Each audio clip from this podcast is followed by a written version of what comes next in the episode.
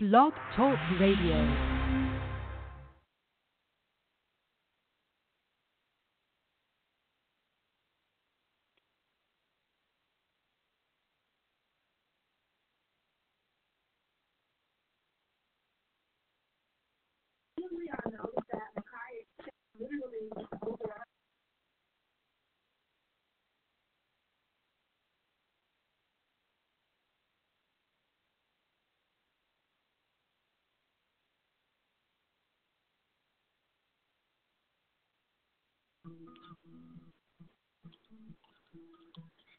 One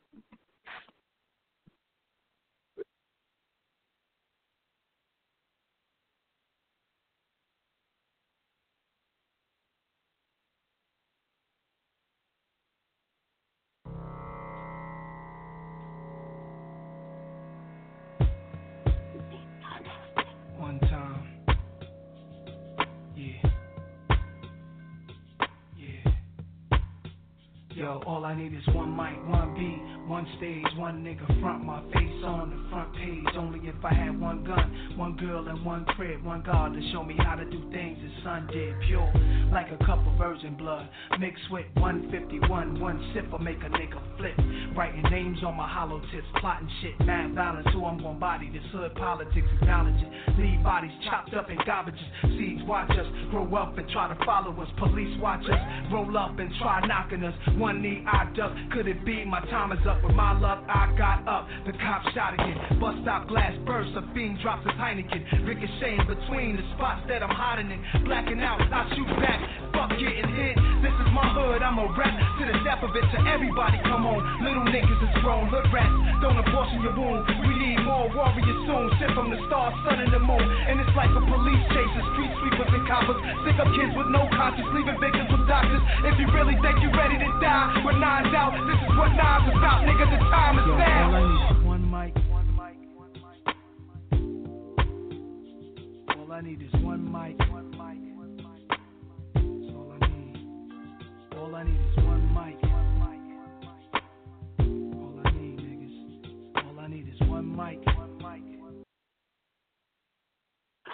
All powers to oppressed people, African power to an African people, and black power to black people. Your brother um, and chairman, brother and host, national chairman Yang and Kuma, People's Black Panther Party for Self Determination, coming to you again today, again on another Tuesday. On another Tuesday, dropping some political education. You know my philosophy. Collectively, there's nothing we can't accomplish. Individual individuality and separation spells out our certain doom and destruction. Man, we you know what? Uh, we have if if nothing to say the least, we have an interesting show. You know, a show that I think that is really going to cause us to really start to look at our position as African people here in America and the um, and and the level of tolerance to us or interaction with other ethnicities or our place or how these other ethnicities see us. I don't know if you guys have been keeping up keep keeping up with um keeping up with the news, but they had four three bombings in Austin, Texas. Someone was taking packages and then placing them on the porch like they were UPS packages and they were bombs. I think that two people were killed, two African American males were killed, and a um, uh, Latino lady, a Mexican lady, was injured. And it got me to thinking, you know, what is, you know, what what what fosters this type of hatred towards an African people? What is it that African people have done that would encourage such violent behavior? You know, and you have some people say, well, you know, that's their nature. That they're violent by nature, that they're bestial people, they're savage people by nature. You know, and I was watching this documentary and it was on the Ku Klux Klan and they were interviewing these two these two brothers out of South Carolina who had went to a um, Klan protest. And they and they raised a good question. They said, What is it that they want? You know, what what is it that they I mean, you know, and this is a good question because when you ask when you talk about uh, especially particularly the white man in America, what is it that he's looking for? I mean, everything from what's apparent in their favor. So what is it that they want from us? Our complete and total demise, our destruction, our death, and end to us. What is it that these white supremacists and these hate groups want, and why, um, you know, resort to violence or direct violence towards us? And those are some of the questions to think about. And then, you know, a question realistically, a real question: How should we be reacting to this? How should we feel to that? The day of, you know, some of the sentiment is the day of the civil rights is over with. The day, the Mahatma Gandhi philosophy of nonviolence, passive resistance, turn the other cheek, uh, you know, forgive your neighbor a million times are done. When you have violence being perpetrated, and not just from the state, you know, state repression is one thing, but now when you have civil violence, people, civilians directing violence toward you, hate groups directing violence toward you based on no other reason than your ethnic ethnicity. How, as we as African people, how should we react to that? How should we feel about that? You know, I know this goes over, and what's sad about it is we have been so we become so immune to violence you know, violence has become such a part of our existence as African people that even when violence is perpetrated against us from other people, there is no reaction. There's no sense of injustice. There's no sense of, you know, um, solidarity to the extent that we're saying, okay, you know what? Yeah, we F each other up. I mean, we go at one another like you wouldn't believe. But I'd be damned if we're going to sit back and allow other people to come at us and destroy us while we watch, while we look on at some point in time, the African has to see that enough is enough. We have to draw a line in the sand. We have to say that at the very least, we're going to unify on these principles. And that principle, if nothing else, should be to guarantee your continuation, to guarantee your survival. Now we're talking about a matter of life and death, not just some hobby, not just materialism, not just a car, a home, anything like that, or perceived um, insults name calling or he called me a nigger. And we're talking about your very existence. And what's frightening is that one of the people injured, uh, if if not killed, I believe he, he, may, he may have been killed, was a 17 year old African American. They say African American, the description they use. When I say African male, that went out to check the package. So your children aren't safe. This is reminiscent of the four little girls in Birmingham in the in the Alabama bombing. They don't they are no respecters of life, even of children. So when do we start to wake up and start to take measures to defend ourselves? And every defense, the defense is physical, but every defense isn't just a physical defense. You know, when do you? This is what I'm talking about. When you say, "Well, what do you mean every defense defense isn't physical. Now, I'm not saying we rely on the state to do anything for us, and we sure don't believe the state has our best interests in heart enough to protect us.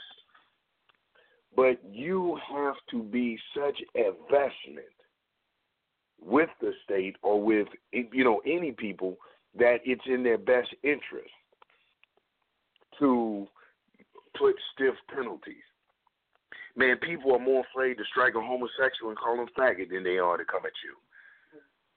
Because the homosexual has uh, galvanized and organized itself enough, its community enough, that if they don't like a law or a policy or if they feel they're being unfairly treated or targeted, then they unify and pull together and it it it creates such a discomfort at the you know at at at at least at the very least because of the discomfort. Sometimes it's downright economic sanction and boycott that it hurts a city or a um, state. You know, I've seen it where they've made the governor come back on some bills that Congress was talking about, or the um, Georgia legislation was talking about putting into play. And I've seen uh, Governor Perdue come back on that based on the economic and political clout of the homosexual, the LGBTQ community. So, at what point of time does you know the legislation and the powers that be begin to see that if they don't create something that is a deterrent from um, people coming out and and specifically targeting us for for harm for our destruction, that it will not be good for the state. And that's not a physical threat. I'm talking about political, economical, social, cultural, and all other ways. It's not just a physical threat. We have to elevate our struggle to past because they're not afraid of us physically. In fact, if you ask me, I think that this was the intention of some of these sickos, these wackos, these so-called white supremacists in bombing and, and placing these bombs was to ignite or spark some type of so-called race war. Look at the young man that went into the church and killed the nine people when they were worshiping. He said, you know, when they talked to him, he said his thing was he wanted to start a race war. So I think that, you know, these bombs or some hillbillies, you know, that's what I like to call some hillbilly, some sicko, some poor white trash way of trying to incite and antagonize the African community into some type of reactionary response against the white masses. Well, apparently these people don't really do their homework because, you know, that ain't going to do it. Like I said, I think that we become so desensitized to violence that we just shake our head when we see it on the news. We shake our head, and we have be, been so steeped in neo-colonialism and adapting their attitude and their behavior and that that ethic of individualism that we don't even see that as an attack on us as a people. You know what I'm saying? We don't realize that it's an attack on us as a people. We see it as, you know, it's, it's just a news, something that happened in the news.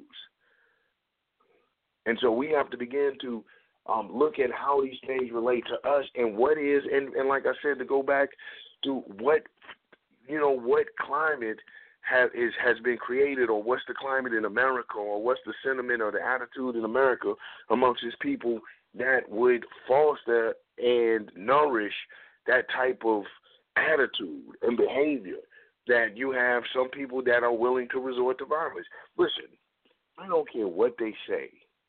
I don't care about the sensationalism that they like to run about the um, Black Panther Party or about the majority of our revolutionary, progressive, revolutionary African organizations here in America. When you study them historically, you will be hard pressed to find. You will be hard pressed to find any crimes perpetrated against other people. You know, you may have a few a few little cults out there that did a couple of things, but their doctrine being and their actions reflecting a doctrine of physical violence against any other ethnicity. The most organizations, or at least the most progressive organizations, or the more the, the more renowned organizations, have been organizations of self-determination, independence, liberation, empowerment for African people here in America separation, unity, upliftment, things of that nature. Not built on the destruction and the demise, the physical, uh, uh, mental, and spiritual destruction and demise of a people. Not doctrines that would agitate a people so much and inspire people to such violence, indiscriminate violence against men, women, and children to the degree it has these so-called white supremacist groups. And the state is hard pressed to label them as domestic terrorists or to or to acknowledge exactly what they are, and that is a blight in humanity. The state won't recognize this because a lot of these so-called leaders of these groups are your politicians or your bigwigs in society. And here's the funny part: when we go back, when I'm always talking about this accountable spending, you will find that a lot of the leaders of these groups or um, corporation leaders, and and and and we spent. We might as well just, you know what? Ask do they have a collection plate for the white supremacist movement and put our money in it, and support the damn movement ourselves because we don't do accountable spending. And when you don't look at accountable spending, a lot of these corporations and so on and so forth are really um, are really owners and presidents or head people in these white white supremacist, uh, white radical organizations. And we go day to day, you know, like none of this affects us directly. I know that effect affects us indirectly. The the uh, attitude and the sentiment of Africans here in America affects us directly, but for those people that like to live in a la la land or pretend that it doesn't affect them, it affects you indirectly, even when you're pulled over, when you're profiled, when you're pulled over, when you're followed in a store, when you're discriminated against for a loan, you know, or when your the, the value of your neighborhood depreciates because you have an influx of African Americans coming in into your neighborhoods. So if you haven't personally felt the blatant racism, then you've been affected by it indirectly, just in the attitude, the overall attitude of America towards you because of the melanin in your skin. And there's no way around that. And once we realize that there is no way around that, that there is no escaping that reality that you are black, that you are an African, there is no escaping that reality, then realistically, we will begin to be able to build around that reality.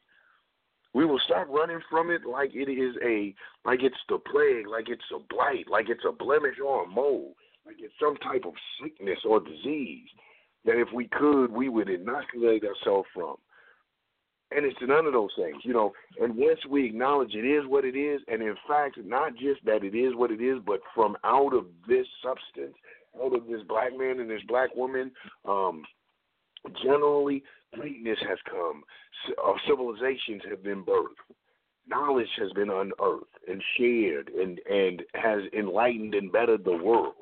We begin to understand the history that surrounds this awesome, beautiful bronze and ebony skin that we're clothed in.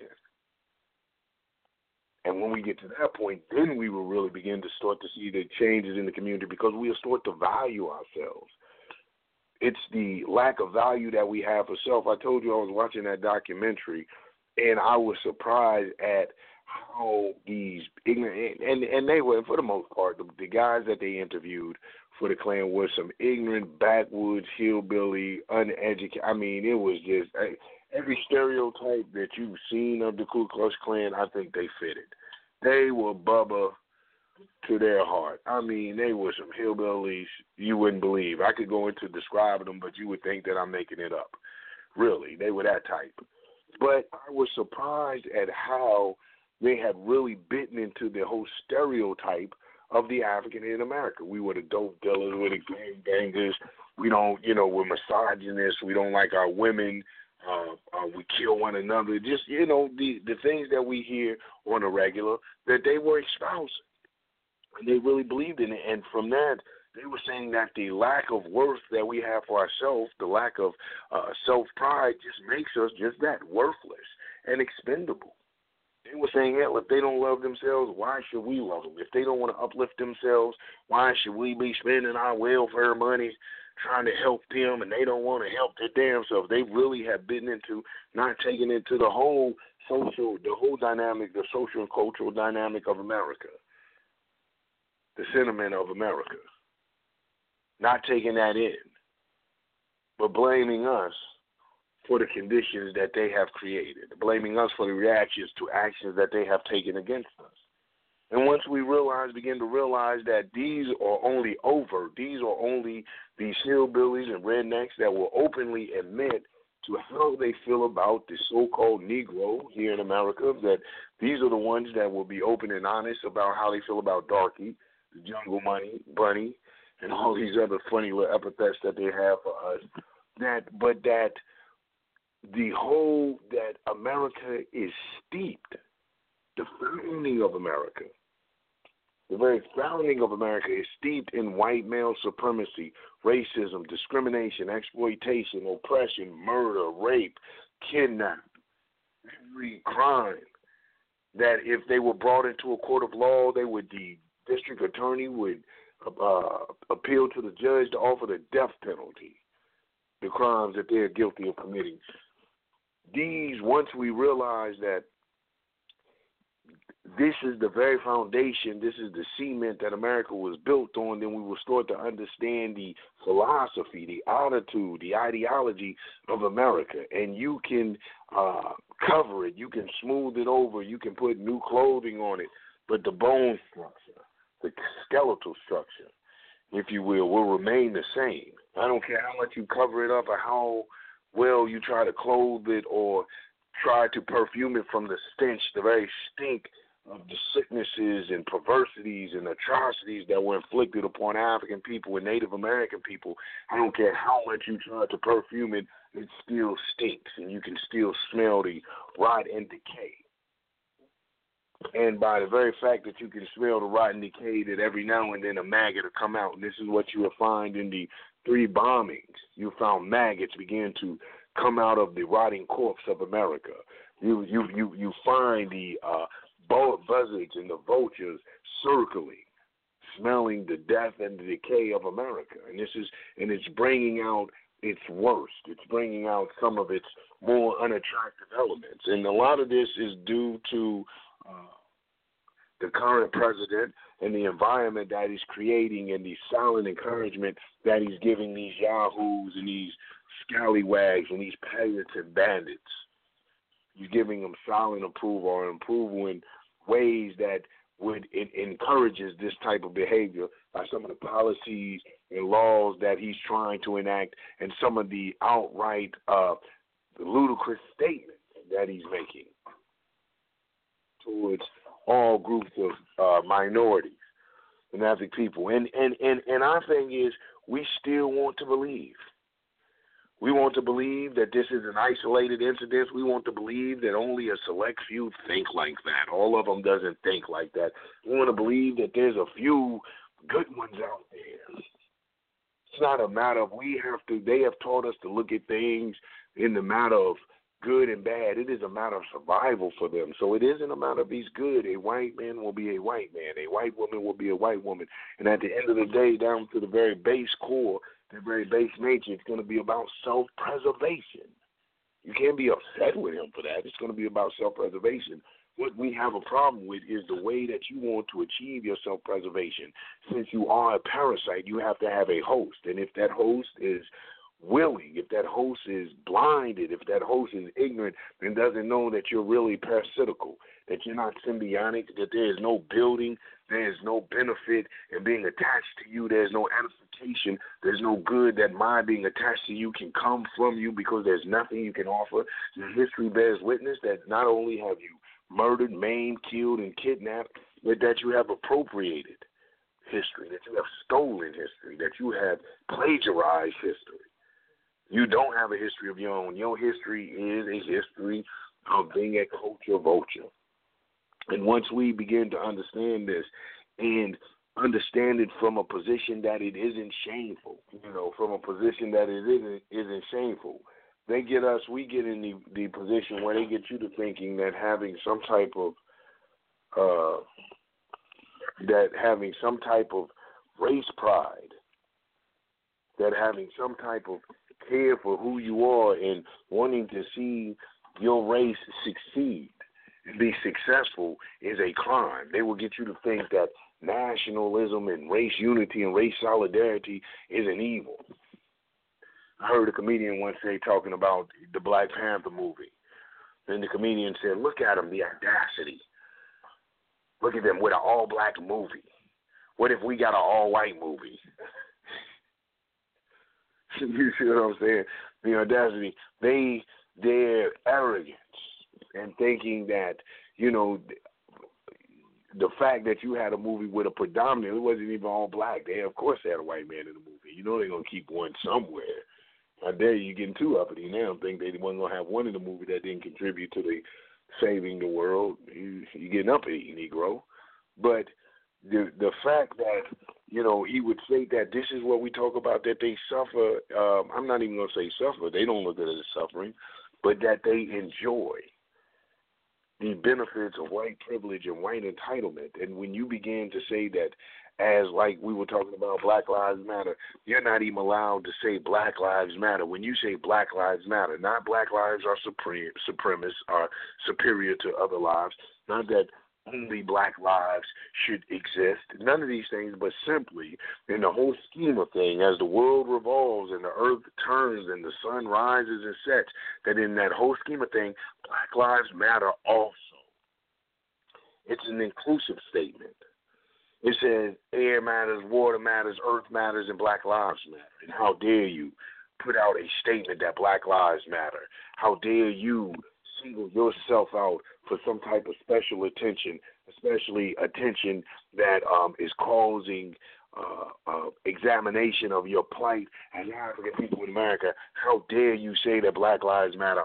All lives matter. Isn't what they tell you? Blue lives matter. All lives matter. Yeah, we we didn't say that all lives matter.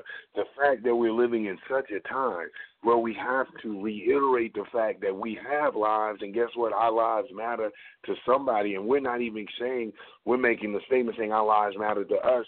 In essence, the sign should have read and the shirt should read, Stop killing us. It's a protest against the injustices, for justice, against the injustices of the systematic and blatant uh, murders when police are killing unarmed men, and about the uh, legal lynchings that we suffer in the court systems. So we're saying that our lives matter. Our lives matter to our fathers and our mothers and our children and the people that depend on us and love us and rely on us. And it's everyday thing. So now since we understand that our lives matter, we must begin to come to terms and come to grips with real solutions on making the world acknowledge that our life matters. This is one of the problems. So this encourages when we don't have the world to acknowledge our struggle is not just a civil rights struggle, our struggle is a human rights struggle. And when you don't have the world acknowledging that your life matters, when you haven't made such a clamor, you haven't made a dent on the scale of global revolution and change globally, when you're looking, um, appealing to a global audience, to a world audience, to the masses of people, saying that your condition, don't be fooled or deceived by the so called wealth or opulence of this country, but that they're inhabitants and so called citizens of this country that are suffering, and suffering like you would see suffering in third world countries, suffering like you would see suffering in totalitarian dict- um, dictatorships you know, we're suffering. You have having people suffering to that extent, to that extent, and to that degree. So don't sleep on that. This is what we should be clamoring to the world, but the world is hands off because we have grown to apathy. We've grown very apathetic. We have grown detached, like I said, desensitized, immune to the violence perpetrated against us, immune to the legal lynchings of the criminal uh, of of a judicial system that is not designed to have our best interests at heart or not designed for a unbiased, just social system um, or a criminal, you know, a criminal system, a judicial system that judges fair. We become immune to that. The only thing we'll make a comment now. You know, they gave Boo Boo a hundred years. You know, we won't even um, address the issue. So when you're not addressing the issue, the world, it doesn't give the world the opportunity to step in and to come to your aid or at least to cry your defense. When we saw under the presidency of de Klerk in South Africa, the treatment of our brothers and sisters in South Africa, the treatment of apartheid, the unjust imprisonment of uh, uh, Mandela, and all the other atrocities that were taking place, we began to raise a clamor that the world heard, not just here in America, but all through the world. They cried about the inhuman treatment, inhumane treatment, now the injustice taking place over there, and we and it put such pressure on them that they had to change. What pressure are we putting on our people? Our lives are being threatened, and not just threatened, our lives are being taken. Porch bombs three of them, and they're saying uh, it's being investigated as a hate crime, and they come in to kick in our doors and come and get the so-called uh, BIEs, the BIs, the Black Identity Extremists. Never placed a bomb, never did anything physical to hurt anyone. I don't even can't even recall a time where they have even really made any substantial threat against any institution or people res- representing any institution, but it is for the most part been to inspire and to uplift and to corral black men and black women to come together in African solidarity and unity to economically, socially, politically, culturally to empower themselves to begin to um, substantiate themselves enough to where outside entities would think twice about targeting them from physical harm, economic exploitation, or any other type of thing that would hinder us.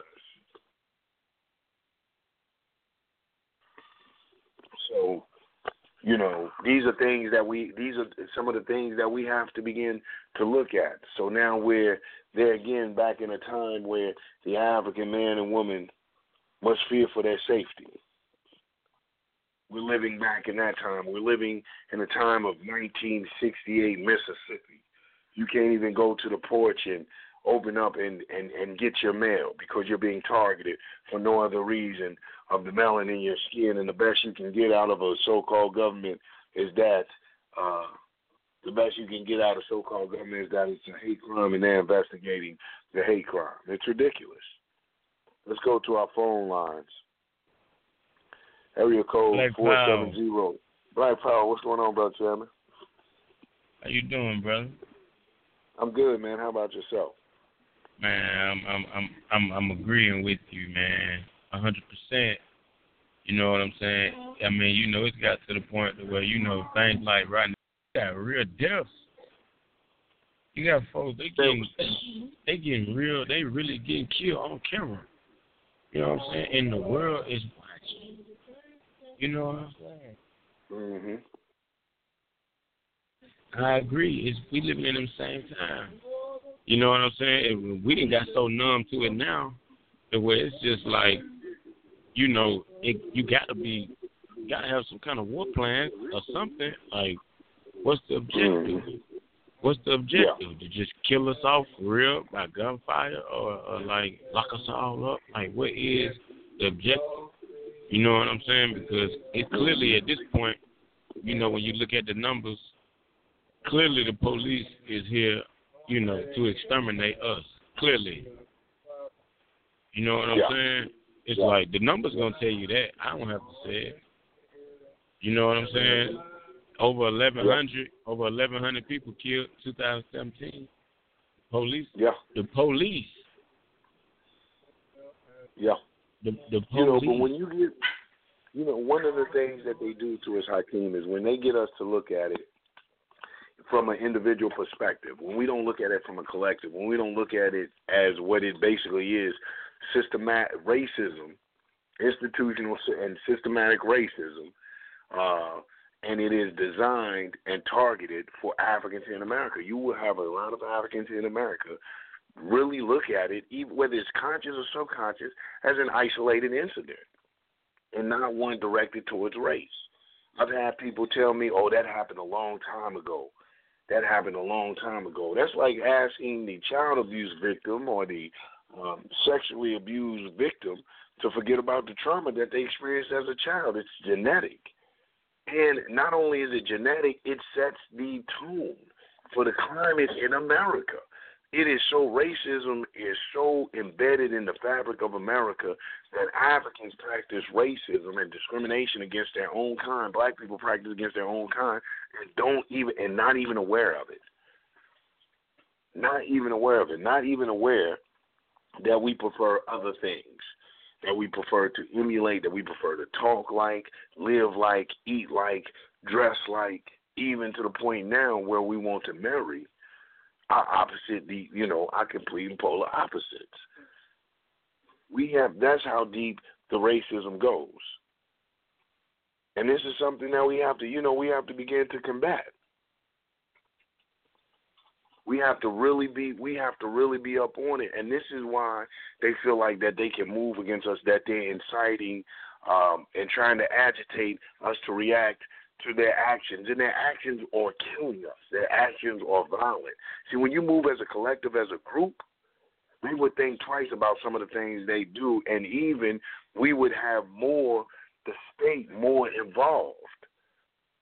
And um, the state would be more involved in ensuring the safety of its so-called citizens. Even if they didn't look at you as citizens, if you was politically or economically um, um, viable. I like to say, if they really felt something about you, if they felt you were important, they would protect you. You can't. Let me tell you something. There's not an Absolutely. Arab that can say.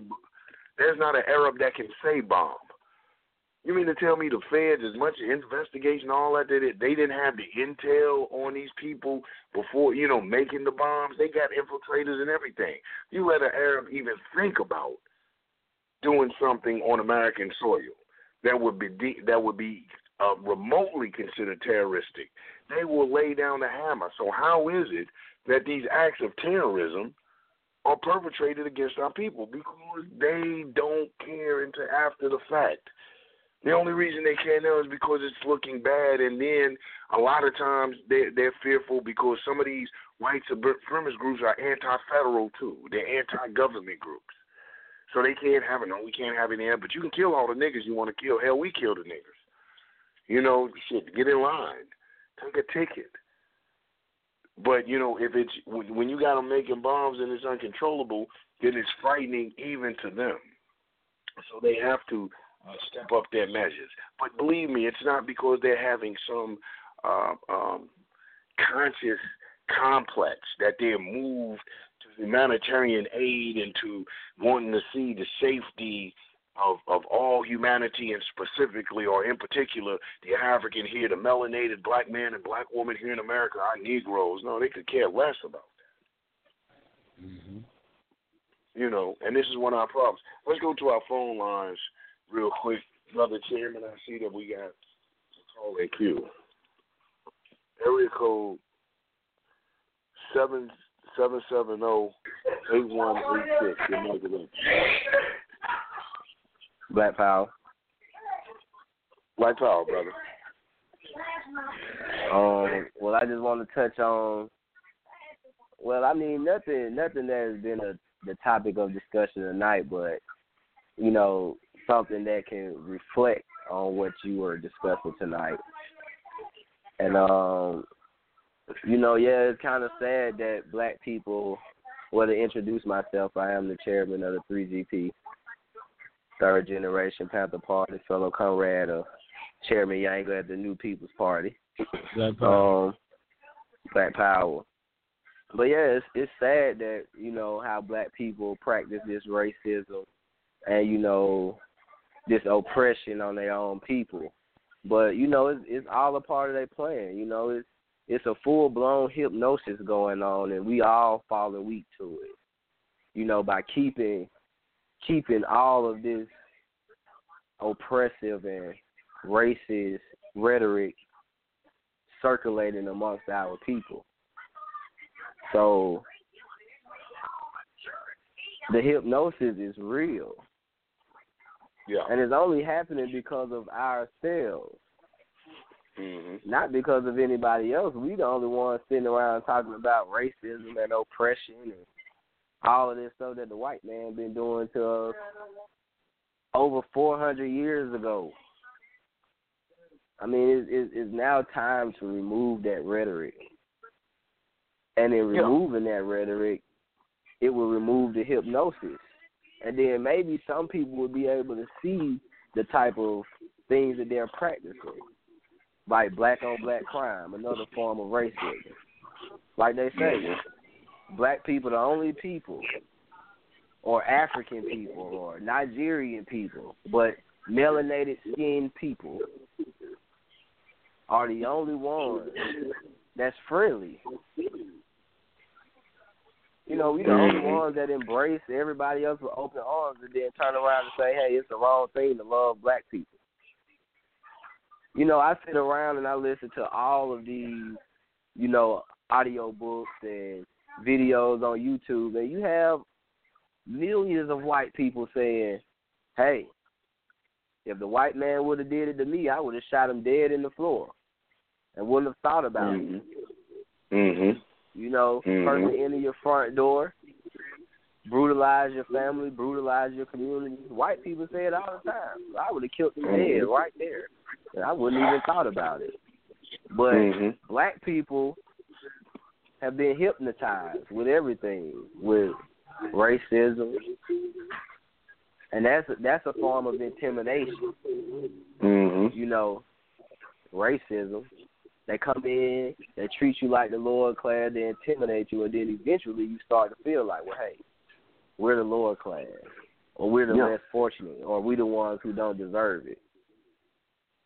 And then that's mm-hmm. where that hypnosis takes over your state of mind. Now you hypnotized. Mm-hmm. You tricked. You've been hoodwinked into believing that you're less than. Yeah, absolutely, absolutely. Well, you know, that's that's one of the things. Like we talk about work, man. That's one of the things. That's what I mean by embedded in the fabric of the American society. See, it's not even so much just the physical intimidation. Like um, someone told me one time, terrorism doesn't physically intimidating us. Terrorism doesn't work on us anymore. We're immune to physical violence. But how they keep us to feeling inferior and the practicing racism myself is that assimilation is rewarded. When you assimilate, see, white people don't have to live like we live. They are already white. They don't have to be other than what they are. Only the African man, they encourage us. We have to have legal, what I call social and cultural schizophrenia. How many of us have seen people that have the two voices, the white voice? They get on the phone, yes, sir. How you do? You know, yeah. when they talking to when they go to court, or they're talking about that's schizophrenia. They call that having two personalities. White people don't have to worry about that. They don't have to worry about being too black. You know, you you we have to go into a building and actually worry about being to what you are. You have to well, worry actually, about being too black. Not to cut you off, but just to touch on that, um, just yesterday we watched a documentary. That was uh, it wasn't really a documentary; it was a video, and you know it had a voiceover, and the dude was pretty much saying, "Hey man, this is what black people need to empower themselves." But Mhm. in that short video, it it also explained how afraid the white man was because you know they only make up a certain population of our society anyway. So in them being scared straight, they took the initiative to say, "Hey, the only way we can survive as white people is to enslave other people." So, in all honesty, white people feel just as inferior as black people. They just took a different approach. Instead of instead of running and hiding, they played chess and they strategized. They said, "Hey, we're not in a position to hide. We got to fight because we only make up a small portion of the population. So any any type of resistance or backing down or hiding could mean our mass extinction globally. So they got smart. Yeah. They said, "Hey, man, you know what we're gonna do? We're gonna enslave the other people around us." And then Mhm. that's how they became a dominant species or a dominant race Mhm. by Mhm. enslaving other people. So it's like for me, I feel like all of that rhetoric that we put into our community saying that, yeah, white people don't have to live like us or white people don't have to do this because they already white. But to be completely honest, white people don't have to do it because they've already enslaved the people around them. Not physically, Absolutely. but they've enslaved the mindset of African American people. So it's like, and I say African Americans because it ain't too many foreigners you gonna enslave. They don't give a fuck about America anyway. Exactly. Well, you know, one of the reasons though when we talk about let's talk about slavery, let's talk about the treatment, let's talk about what went into, you know, the Ma'afa, the particular and I'm not just talking about slavery because like someone told me once, you know, all people have went through some period of slavery in their history. So then we need to talk about the very the, the, the varying degrees of slavery. We'll talk about the Ma'afa, the transatlantic the mid transatlantic slave trade that affected Africa directly. There has never been a slavery as brutal and as inhumane as the transatlantic slave trade. And I'm not just talking about in the in the in the sense of you know physical slavery. I'm talking about in the sense of totally robbing a pe- people of their identity.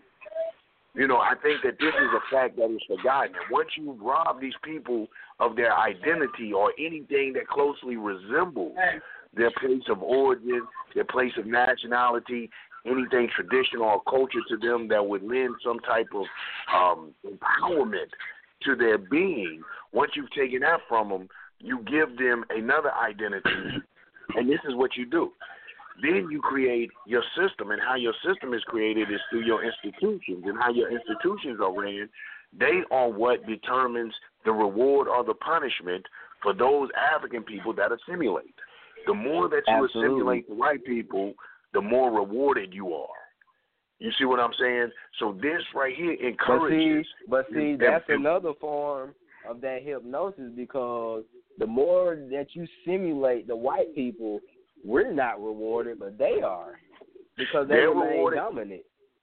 Right, they're rewarded, but we we stop looking at ourselves. See, when you assimilate, part of their assimilation is individuality. So when we assimilate them, we personally are rewarded, but we're not looking at the we as a collective. We don't care about what do they teach us? Crabs in a barrel. I always say, why I got to be cra- crabs in a barrel pulling you back? I say, why it can't be a crab saying, pull me out the barrel with you? You know what I'm saying? Take me with you. So it's they create in us individuality and they reward the Negro that can best assimilate. If he can go get his master's degree, you know, a degree that his master gave him, if he can get his doctorate, if he can articulate like the European, if he can dress like the European, marry a white woman and move in the um neighborhoods that the European moves in, then in this Negro's mind, he's creating a distance and a separation between his Negro his negritude, his Africanness, and prayerfully hoping that he will be accepted as an American citizen. They put out the American dream as a white dream, and they put out there to the African that if he assimilates or she assimilates and begins to take on this um, culture and nature of the European, then they will be rewarded individually, not us as a collective. See, capitalism isn't built for the masses of people to be rewarded and to um, you know, eat off the fruits of their labor. Capitalism is is a few, a percentage few taking advantage of the labor and the surplus of the masses of working people. You know what I'm saying? So this is one of the Right. things. This is why we, you know, why we we try to promote and encourage a strong African identity because at the base of that, at the fundamental root of that, is communalism we can't afford to look at I made it, they didn't. But if one of us don't make it, all of us can make it. If one of us makes it, then we have to begin to look at ways to open the door for the masses of African people to be able to come through the door. Right. And I think that But you know, I feel like you know, again, like that's where we go wrong. Feeling like you know we have to like become this image in order to be accepted by our oppressors. Like I feel like at the end of the day, that's still another form of hypnosis because you find yourself you find yourself trapped in a world that's not for you. So automatically you're gonna you're gonna feel like you have to be accepted by this world Mhm. because you are already an outsider. So it's gonna make you uncomfortable to walk through society, and then you have these people who who world this is that you entered, looking down upon you as if, hey, you're not one of us. You don't articulate Mhm. like us. You don't move Mhm. like us. You don't think like us. But see, that's where it gets to the point to where you should want you should want to look deeper into your roots and find your own self and find your own you- people to be accepted by. Exactly. But you know what, Ward? That's what I mean by the rewarded rewards come from they they they have a system of rewards that come from assimilating. There's no reward being African. The best thing that we had now is the Black Panther movie. That's why everybody jumped on it. They there's no reward for being African. You because have this is not an African society. E- Exactly. This is not That's our my world. point. Ex- That's See, my point exactly. Me and my mom go back and forth about this a lot. Separation. But see, you can't separate if you're not teaching people about their culture. Cause see, I told her this mm. last night. You gotta. It's like it's like if you see a man walking. If you walking down the street, you see a man continuing to walk in the circle, and you grab that man's hand and you take him in the direction that you going and show him the way. When you let that man go, he's going to be able to fiend for himself the right direction because he's been showed. So it's a lot of people out here walking around in these circles looking for somebody to follow. It's just that all of our leaders are following the oppressors or you know, Mhm. everybody's everybody's so Mhm. you know, not everybody, our people. They so big Mhm. on being accepted by the white man that they don't understand how to accept themselves for being black. This exactly. This it goes back again to that reward I'm talking about. Your existence, they reward those who assimilate them. You look at the brother getting a hundred that with the hundred thousand, two hundred thousand dollar a year job, the so-called home, the car, the good credit, the all of these things. These his, you know, he's rewarded or she's rewarded the more that they assimilate Europeans. You know, they they're, they're promoted in the company. You're going there clean shaven, and yes, Biff, you're part of the country club. And it's not, and it gets to the point you have they have to do that so long. It gets to the point where they're not even uncomfortable in their assimilation. They're uncomfortable in their natural environment. I've seen Negroes be actually be uncomfortable around other black people, and it goes because to that's like what you because that's and honestly, you're right about that. Mhm. And that's because he's been what should I say, transformed. yeah, he's no been longer hypnotized. I like that word. you- Yeah, I like the word he was using. He's been hypnotized. You know, but this is but you know, these are some realities that we're facing and a part of any addiction, like they'll tell you when you go to any rehab when you have an addiction, the first thing is acknowledging and admitting that you have an addiction. A lot of our brothers and sisters who go through this assimilation addiction is what we'll call it. Who go through this assimilation addiction don't know that they have this sickness. They don't see Africa as a real culture. They don't see black as a real identity. They see American. You ask them their ethnicity, they say they are American. There's You no, know you know, why, though? everybody else. Mhm. And Okay. I and I feel that that reason is because we still, like you said, the word hypnotized. That's Mhm. because ninety five percent of black people are hypnotized.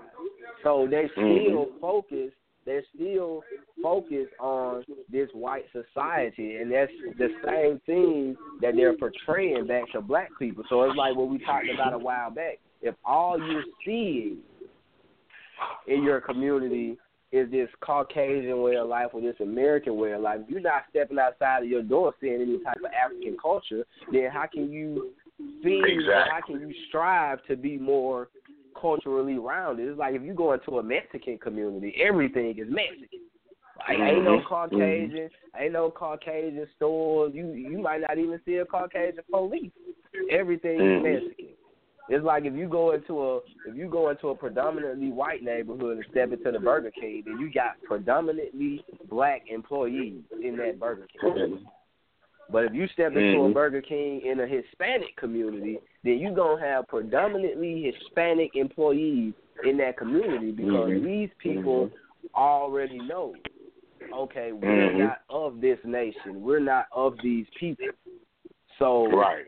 they're automatically making sure, absolutely sure, when the baby come out the womb in America, we're teaching him Spanish as a primary Mhm. language, and we're going to teach Mhm. him English as a secondary language. Exactly. So it's like But you we're you said the key word though. people still hypnotized. hmm Well, you said the key word. You know, we, we, it's easy to hypnotize us because there's nothing that we can hold to to dehypnotize us. When you talk about hypnotizing other ethnicities, you said the key word. They're gonna, as the primary language, they're gonna teach it Spanish, not just primary language, but primary culture. See, if we don't Absolutely. have anything to revert to, we don't have anything to revert to. The closest we can get is what we call Afrocentricism, and that's holding the whole continent of Africa as the center of our thinking. But the problem with that comes in is there's no clear cut, specific culture that we're calling to. The, the Nigerian, at the end of the day, knows he or she is a Nigerian. The Mandinkan, the Fulani, the Ashanti, the Zulu, at the end of the day, they all know what particular tribe and what particular culture they come from. The African here in America has no such knowledge. So therefore, they have no such. We've been hypnotized so long in We in focusing either- on. Go ahead. it go work ahead. even in the hypnot even in our even in our being hypnotized, not just in our hypnotized, but also in the whole um, act of slavery, the de the deconstruction. the destruction of um, our our ability to understand who we were specifically as a people. Man, we are so mixed over here. You know what I'm saying? So what I say that the African has to do, one of the things that, in my opinion, to have us to really go, I don't know if if somebody one of the things that have to, if you're not talking, I don't know whose background whose background noise that is, but if you're not talking until you talk, um, put it on mute because there's some back. I'm getting some text about the background noise. But one of the things about um, when we talk about an African culture, uh, and especially for the African here in America, what I say is that we have to, we must embrace the so-called American experience, even though it wasn't the best. It is elements and components that go into making up who we are, who we are as Africans. And then once we look at these experiences and these ingredients that go up, go into making the African here in America, then we will be able to realistically begin to use the resources that we have and the mental capacity that we possess to build a future that is conducive to the African here in America. Too many times we're looking for escape. Even our assimilist brothers and sisters are looking for escape. Those people who assimilate the oppressor are really just looking for a way out of niggitude. You know what I'm saying? They just don't want to be niggas no more. I don't even think it's a matter of really wanting to be white at some point. It's just I don't want to be a nigga. I want better. Nah, see, it's just, it's just, it's not even, it's not even so much as wanting to be a nigga or wanting to be white. It's just you know, at a certain point, it's like if you walking in the if you walking in the forest and you lost, and you've been walking for four days trying to figure out how to get back to where you came in, that then eventually you're gonna get tired of being lost. So for our people, it's like we're lost. It's like everything we mm-hmm. try to become a part of as African Americans, even if you're a conscious African American or what whatever you want to label yourself as. That's the word I need to use. We done got so used to picking up these labels, and none of them can fit for us as African American people. That you know, it's it, it's kind of left us lost. So for me, to a certain extent, I feel like just to elaborate a little more, I feel like the goal for African American people in America should be becoming naked. We need to completely strip ourselves of whatever we felt like we were and build mm-hmm. something new, a new nation. Absolutely, absolutely, I agree with that because we are a new, we are a new. I keep telling people we're a new chapter in the in the book of African experience. I think that we should do like other nations have done especially Africans throughout the di- diaspora, Africans who have come from Africa and have been spread out due to the crime of slavery. They have created their own identity. The Jamaican is clearly Jamaican. The Jamaican not only has developed its own language of patois, but has developed its own look of the dreadlock. It has developed a religion of Rastafarianism. The Haitian has done the same thing. The Haitian has developed, have taken French and turned it into a, a Haitian dialect of French. Have developed a religion of voodoo coming from Benin, and with the um, uh, Catholic influence of the French on them, have taken and created their own religion of voodoo. The African in America is the only one that doesn't want to take the experience of America and begin to form an identity and a um, nationality that is conducive to the development and the advancement and growth of Africans here, but we want to escape it by being everyone else. We'll be Absolutely, I agree with that. We'll become a Jew. We'll become Hebrew and become a Jew. Jew. We'll become Yoruba and become Nigerian. And now we straight African. You know, we haven't taken the things that affect us as Africans here in America, which is slavery, uh, integration, segregation, Jim Crowism, discrimination, racism, some of the advancements, even from people that we don't particularly care for, have made so-called advancements for Africans here in America. We haven't taken those ingredients, made a gumbo, and come up and saying this is the African in America. Like you got the African in, from the West Indies, you got the African from Haiti, you got the um, Jamaican, you got the Puerto Rican, you got the Caribbean, you got the Virgin Island African. Well, you have the African from America we haven't embraced our culture, and our culture is one of slavery, but not just one of slavery, but one of of of, of resistance and revolution and uplifting and advancement. We can take Absolutely. all of these things and be a mighty, mighty creation and be beneficial for humanity and civilization as a whole. But we have been the conditioning and the program levied against us is so thorough that we are scared shitless of anything that you know. To me, I'm gonna tell you something. Work to me, the African here in America is scared of success. We're scared of being successful. We have all the resources, we have all the instruments at our disposal, we have everything we need to be absolutely and completely successful. And when we get on the brink of success, or when some of us who have achieved success, we turn it right over to our oppressor. We turn see, it right over why, to the oppressor. That's why I say it's to a point now to where, you know, we have to become naked because we scared shitless because everything that they put in front of us what's the word I'm looking for? Everything they put in that's it. Everything that they put in front of us makes us submissive. They came yeah. into the black communities and gave you Jesus. Mm-hmm. The Bible that tells mm-hmm. you if a man come into your house and harm your family, turn the other cheek, lay down, be submissive. Mm-hmm. Same thing mm-hmm. as the white man. You see the white man, you see the white man coming to your communities, but they come in different. They come in different forms. Some of them come mm-hmm. in suits. Some of them come as defects. Some of them come as police officers. They come mm-hmm. as firemen. They come as teachers. Mm-hmm. They come as doctors. They come as astronauts. But they all teach black people to be submissive. So it's like we have to completely become naked and reteach ourselves a completely different way of life. Yeah. That's that's Absolutely. the whole key to it because everything that they have taught us has taught us to be submissive to the oppressor. Mm-hmm. And the oppressors mm-hmm. come yeah. in many forms now. Yeah. Well, that ensured that ensured what I think. First of all, what it did, it ensured our survival. You know, submissiveness ensured our survival. We're talking about a people who have physically repressed us. It's no secret to the atrocities perpetrated against people of African descent, against melanated people over here. It is no secret. History bears witness to the crimes and the savage nature of the crimes perpetrated against an African people, but also in the way that we are conditioned to look at the world. You see, we talk about Christianity, and I tell people it's not so much Christianity.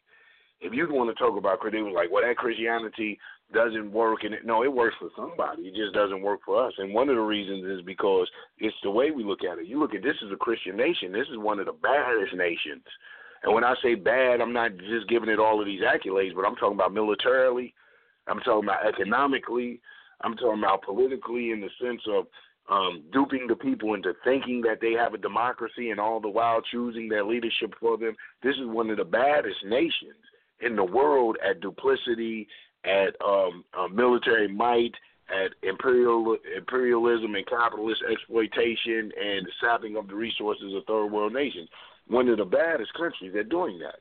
And so um, we say all of that to say what? To say this, to say that uh, with African, with, with, with people of African descent, when you're going against um, this type of thing, that system of reward is not just about reward, but to not comply to their system could mean your destruction. And I think they tap into a base level of the African people, the very level, the very um, nature, the law, of, the first law of any human being, the first law of anything is self-preservation. Hell, even a rose has a thorn. So some of the most beautiful things in the world has means to defend and protect itself. So when they get us to look at life differently, you know, when they look at Christianity, they look at Christianity from perspective asking. They say, you know what Jesus says, ask and it shall be given. Seek and ye shall find. Knock and it'll be open. For what man ask his father for a fish and he give him a serpent? This is how Christianity's look. I mean, white people look at Christianity. They look at it from a position of prosperity and wealth and all of these things. Now, us as yeah, because they look at it that way because they know for a fact that if they can get you to fall up under the hypnosis of Christianity, then they got you to be submissive. they can exactly. control you. Or, or the way that we, or the way that we perceive it. See, they tell us Absolutely. the way to perceive Christianity is suffrage is sanctity. Poverty is piety. They'll tell you first thing here, they talked about Jesus, baby. Take up your cross. Love of money is the root of all evil. So now we go into this thing from a um, subjective position, from a position of poverty, from a position of pain and suffrage, that this means piety and this means righteousness. The more bullshit I can take, the closer I am to God. And we're the only people that go into religions and don't understand the political and economic ramifications of religion. People who have had religions delivered to them have had empires to rise from their religion. Christianity was the rise of Rome. Islam was the rise of Arabia. Judaism was the rise of Israel. Black people are the only people that goes into religion, and the only thing we want out of religion is God, and we don't want God to give us anything. If you believe in God, He will give us people, anything in this life. You know, that's why that's why I admire the Panther Party, and that's why I stand firm as a chairman in the Panther Party because out of all black people, out of all of our leaders, it was only a handful of our leaders that was not scared to be totally destroyed in striving and seeking to build a black power structure or to build a black economics or to build a black nation. In building a nation, you have to know for us as black people, we prisoners of war anyway. Mm-hmm. So you have to know that us striving to better ourselves is automatically going to be frowned upon because in us rising to power could easily mean that they fall from power. So this is an ongoing war. That's why people can't step into the revolution thinking that it's all about being passive or it's all Mhm. about being educated. Yeah, it's about those two things absolutely. But most and well, first and foremost, it's about war. We at Mhm. war.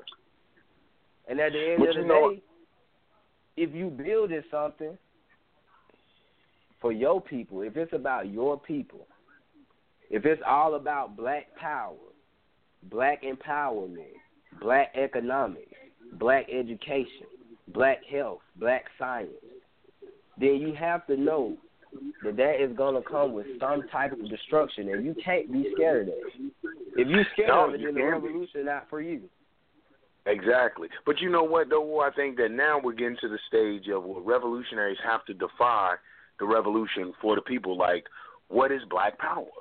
I think that the people, you know, most of us, we're in survival mode and not thriving mode.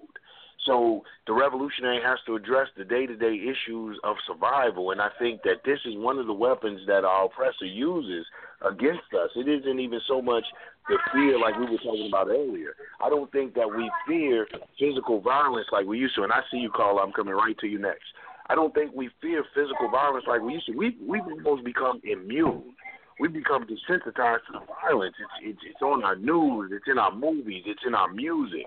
It's in our neighborhoods. When we step out on the, the porch every day, the chances are 80% to 90% that we're going to see something violent take place if it's nothing but violent language used against one another, threats and shit.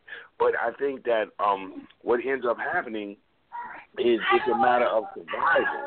So when you talk about Africanism, when you talk about communalism, the everyday masses want to know how does this tie into my survival? How is this, you know, helping me with a light bill? How is this helping me with rent? How is this helping me to eat? How is this improving relationships between me and the mother of my children, me and the community, me and the police, hell, the school system? They want to know how does Africanism, how does revolutionary uh, revolutionaryism affect me in my day to day life. And I think that this is what the revolution has to, the revolutionary begin uh, must begin to address and come away from so much of the sensationalism, so much of the like you were talking about earlier, brother, which I totally agree. The rhetoric and especially the empty rhetoric that only calls and incites us to some type of emotional response and reaction, but nothing that is productive nothing that is um, long term and lasting. When we talk about revolution, we must talk about a protracted struggle. We must talk about a culture of resistance that begins that we can pass down to our children so that it becomes a part of their everyday life and it passes down to their children. There was an old and saying. See, I'm glad that you minute. said that because in order for us to have a culture to pass down to our children, we first have to build a culture. Yeah. See, yeah. when you're looking at yeah. the revolutionary, you say, well, the people want to know how is this going to help me in my day to day? How is this going to help my school systems? Well, you ain't got no school systems. That's what you need to realize. All these schools that's around here in your community belong to the white man. That's why they closed all the all the schools in your community so they can put up schools for the white man. Now your kids mm-hmm. going uneducated because you still worrying about the white man's school system. And what you should be worried about is building your own school system, something that could benefit the black kids instead of them going to a white school system and they being cheated out of education. Or instead of them going to a white judicial system or being arrested by the white police, not even the white police, the Mexican police. Mm-hmm. Or when you go into your corner store and it's an Arab and they're charging you two dollars for a twenty five cent pack of noodles. See, yeah, that's mm-hmm. how that's how it's affecting your system because when you go into that black man store, you ain't got the money. He just might let you slide. Mhm. Or when you but step you know into that that has to be black school, yeah, go ahead. No, no, no. Go ahead. You dropping, brother. I don't want to stop you. Yeah. Yeah, so and when you go into that black school, then you'll hear more about the Nat Turners and the Harriet Tubmans and the Rosa Parks and the people of your culture versus you going in there hearing about Colonel Shaw and Napoleon and Princess Diana and all these motherfuckers. Excuse my first, but all these people who have nothing to do with your heritage. And that's where they keep us sleep at because we're not educating our people on how to build and better black. You will never Mm-hmm. win. It you will never benefit from this system because it wasn't made for you. Like you said, we came over here on the banana boats as slaves, and we still are Mhm. slaves. That's why when you get that check, before you even cash the check, you already been deducted. Yeah. And then when you, and it's funny because I look at it like this: you deducted Medicaid out of my check that I can't even get. I don't even qualify Yeah. for it. Yeah. Yeah. You deducted Yeah. state taxes out of my check, and I'm not even the one that's reaping the benefits. When I step outside my door, all the streets got potholes. Exactly. But you know what though? That that's a point. I'm glad you're making that point. Well, that's a point that I tell the people that stay about us being involved in politics. Like you said, politics. Whether you're involved in politics or not, politics involved with you. When you get that check, they deduct money from that check to fix up communities, and they're not talking about your communities. Why? Because we don't go represent our communities.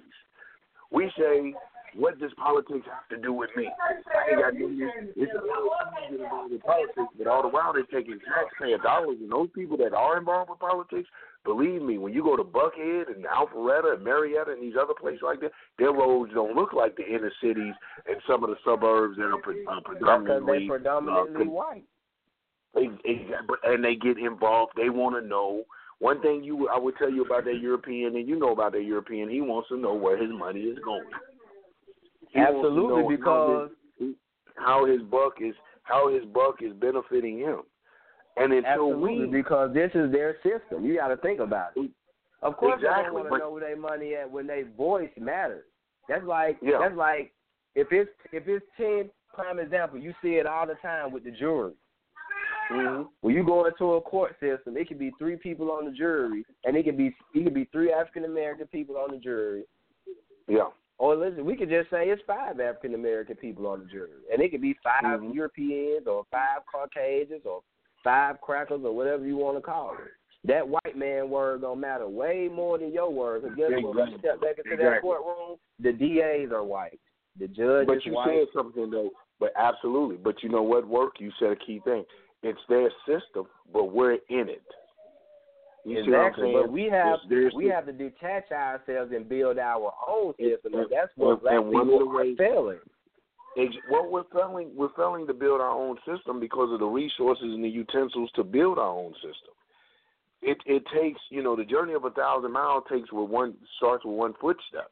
If we don't get Unity. involved with the process that the the process that involves us, then we've already forfeited the game. Like you said, and I feel like that's already- education. Yeah, education and representation.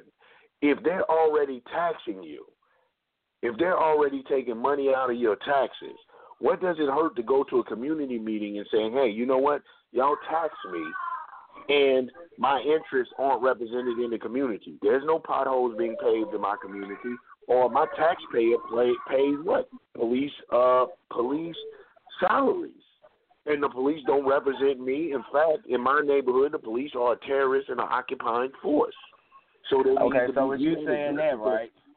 Mm-hmm. With you saying that, I'm in Atlanta, Georgia base right now. Right. And with that being said, all the police in my community are what, black. Mm-hmm. If you look at the mayor, most of the most of the people that's sitting on the board, we already Mhm. have that representation as black people. It- so You, if you don't- you you don't have that represent. Skin doesn't represent you. Ideology and philosophy. There's a thing that I'm always. You've heard me talk about work many times before. Neo-colonialism. When we look Mhm. at revolutions throughout the world, the people who have taken over um, in the revolutionary struggle, you find them. They always say that there's two revolutions. There's one revolution to get rid of the oppressor. Then there's a second revolution to get rid of the neo-colonialist. To get rid Mhm. of the people who are fighting the oppression and they come in and they start representing the very people that used to govern them. Well, let's go to our phone lines for a minute, man, because we've had people holding and um we getting on our time. Area code two one six five three six two. Your mic is open. Assalamu alaikum. Put your phone on mute if you're not if you're not talking. Area code two one six five three five five. Uh, very uh, interesting conversation, and one, as revolutionaries, we have a particular role to do, and we did it in the '60s when people talk about the Panthers. I was one that came through the NCCF. We want the people to come where we at, and we don't want to go and bring the people to where we at. That's uh, another one of the faults that we believe that our uniform and our storefront supposed to the people supposed to automatically come. The people have been conditioned because they have seen our leaders murdered, shot down, in prison. Some gonna die in prison, like they die now in prison because of black power. It's a real war. It's nothing glor- glorified about it. It's a real war. Family suffering and people suffering. The other thing is that if politics is the tool that is being used in the community, that's when we came up with a movement that was sabotaged by the government and bourgeoisie Negroes. It was called INBIL, Independent Black Political Party. We did try to build our party and build an independent party. Garvey did the same thing. Malcolm with the Organization of Afro American Unity. These were political organizations more so than religious organization. And yet, when the government came and destroyed that, our people went into the Democratic Party when they used to be Republican. And so they flipped them, and now they're Democrat. They can flip them the next day. We could be independent and still be Negroes. You know, we right have to have our culture. Our culture is our language. Our culture is our food. Our culture is our walk. Our culture is everything. This what makes us who we are. Uh, we talk about the Arabs, but they have a culture. We, we talk about the Chinaman right here in the midst of white supremacy. They have a culture. They have their own way of doing things. The other things too, they do not allow the big buffer zone Negroes like we have in our community, such as the weak imams, the weak ministers, the weak preachers, the weak deacons uh, that is in the community that bring the congregation in Fridays and Saturdays and Sundays and sometimes during the week to deprogram them back to that we need to look for a Jesus to come and he not gonna come back on a a, a jackass. He's gonna come riding the jackass like he did before, and they look at the jackass being you you and I, and he's not gonna come with a robe on. He's gonna come with a three piece or two piece suit on, and he's gonna be standing there in the White House. That's how that white Jesus coming, and they are preparing our brothers and sisters with that. So what I'm saying that what the Panthers did in the '60s, we inherited from Malcolm. What Malcolm did, he inherited from Elijah, who inherited from Garvey, who passed that baton down. And the Panther of the old that is different with the Panther today a brother could come into the organization, get a uniform, and he's a Panther. In the '60s, no, you had to go through some months of training, right. and right. you know, and and in that month of training, it's like boot camp. If you can't handle it, brother, we still love you, we still support you, but you're not part of the vanguard, and we don't want you to get hurt, and we don't want you to get anybody hurt because you got to know how to defend your ideology and your philosophy without a gun or a knife or without your fist. That means yeah. that you got to go into your inner soul. So I just want to share that, and this why uh, J. Edgar Hoover and the rest had to had to come against the Black Panther Party then because we were not only thinking about had us, but we had schools for our children that were That's teaching right. them this, you know, and uh, they wouldn't have dare back in the '60s to bring a movie out called The Black Panther. Man, that that that would have been a nightmare, but they did bring Superfly. You know, yeah, so, exactly, exactly. You know, It's so and it's propaganda.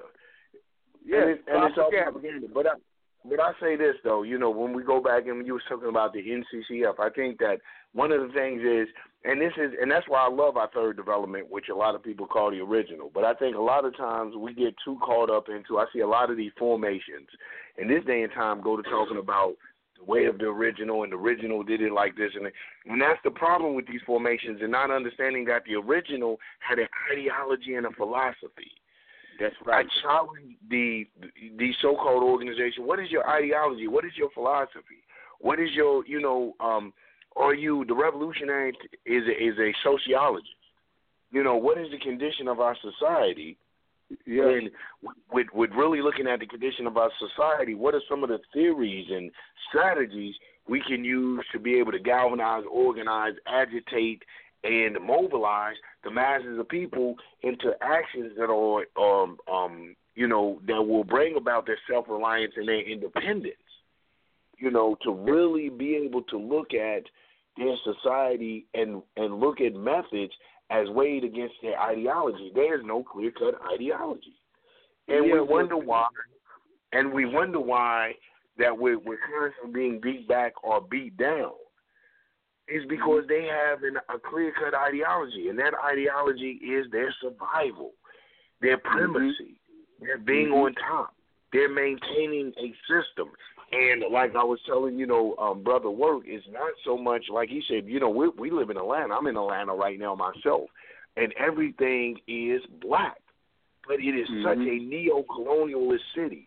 And when we say Situation. neo-colonialist, Yeah. we talk about in Atlanta these handkerchief head, boot licking, bug dancing, smiling, yes a bozing, uh huh, yes a Negroes. Mhm.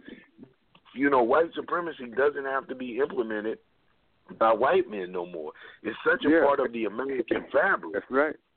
that you know Africans will uphold, implement, and enforce white supremacy better than Europeans will.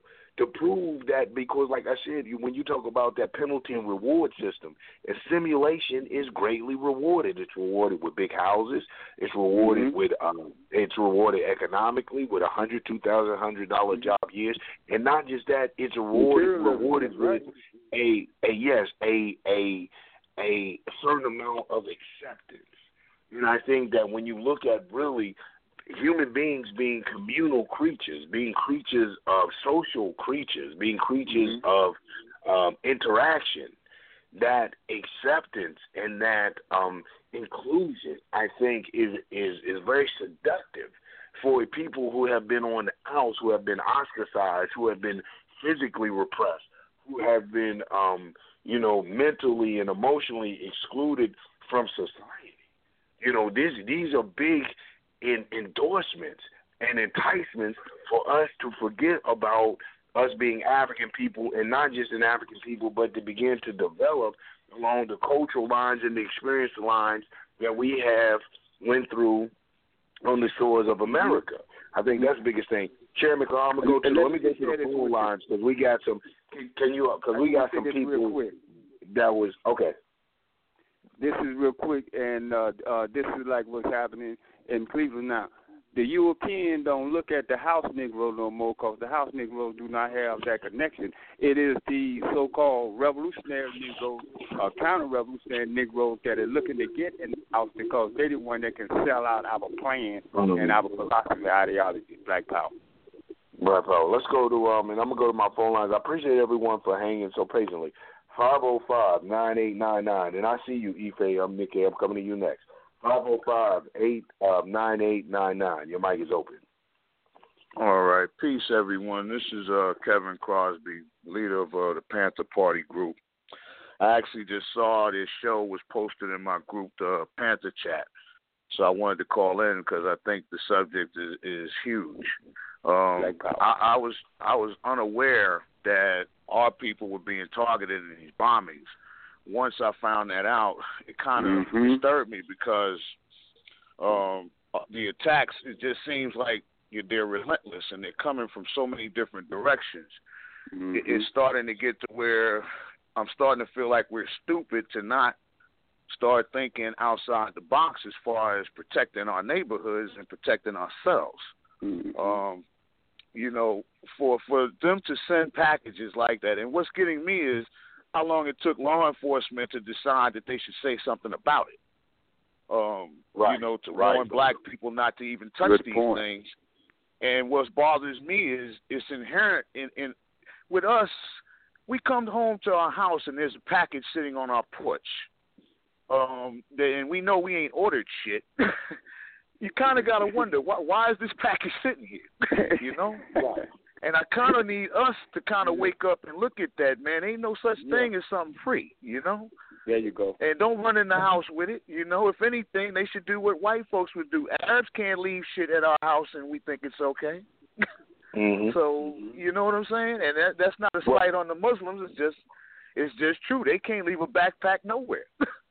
so yeah, exactly. What, what what I'm trying to think of because actually, let me tell you guys something that happened today. I got a call from a lady who happens to work for Antifa. She she needed a little bit of assistance because she's being attacked by the Nazi Party. So you know I couldn't wait to jump on that. couldn't wait, all right? Because I really want to fight with them. But um, we too. You know, I was I was thinking about you know what's going on here, and we're in a we're in a situation where what Muhammad Ali said actually is coming to pass if there is a hundred good snakes out of them ten thousand, how do we know which ones is which? Right, right. Mm-hmm. And we don't. So that means don't. don't. trust none of them, right? Mm-hmm. none of them.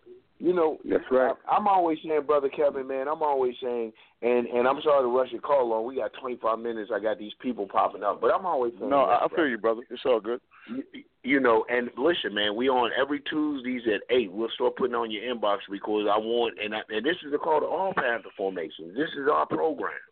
This is an opportunity right. to have our voices heard and our message out there and to come together collectively to come up with some right. real strategies to combat this um, oppression and racism that we face as African people here in America. But I always say this, though the moral compass or the judgment should be is what I'm doing advantageous to African people here in America? Will it advance our cause? Will it go for empowering us?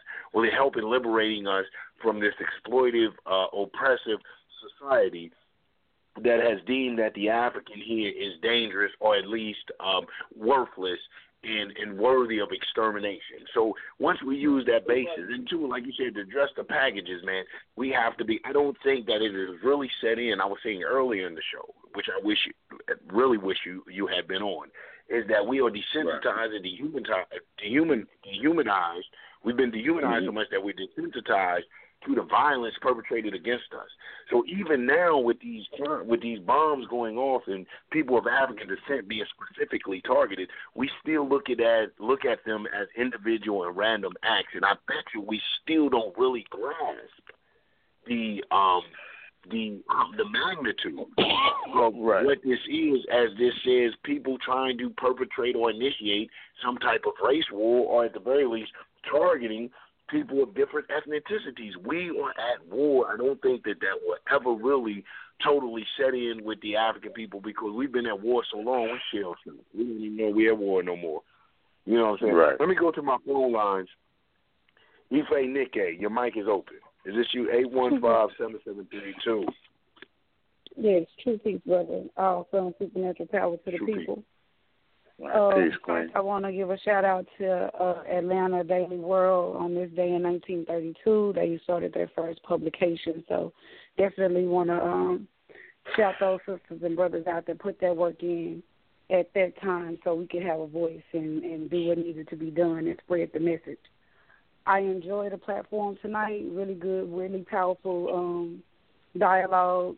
Information is coming out, uh, especially. Uh, the elder. You know, he dropped some real powerful uh, science on us in history about, you know, how we used to operate within the party and used to operate amongst ourselves. Um, I listened to you, Brother Yang, and you had a lot of questions.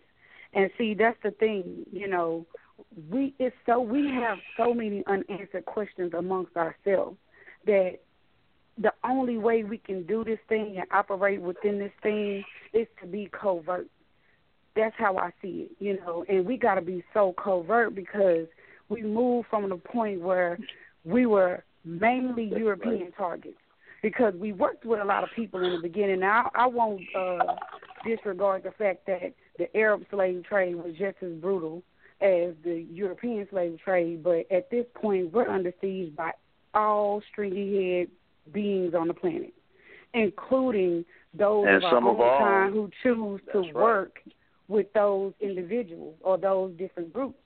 And so, for those of us who got the information, who got the consciousness, who are aware and awoke and out the bed, that's the only thing we can do. We got to be so covert to the point where if something does leak out, it's no question of how the information got out because we should we should know that it's only one source, and and and that's that's real because we're under siege you know, and and you know, with the African having the richest blood. If you have the richest blood, therefore you are the most intellectual, you are the most uh agile. You you you you're going to rank the highest in everything. So of course, everybody is feeding off the Ethiopian right now.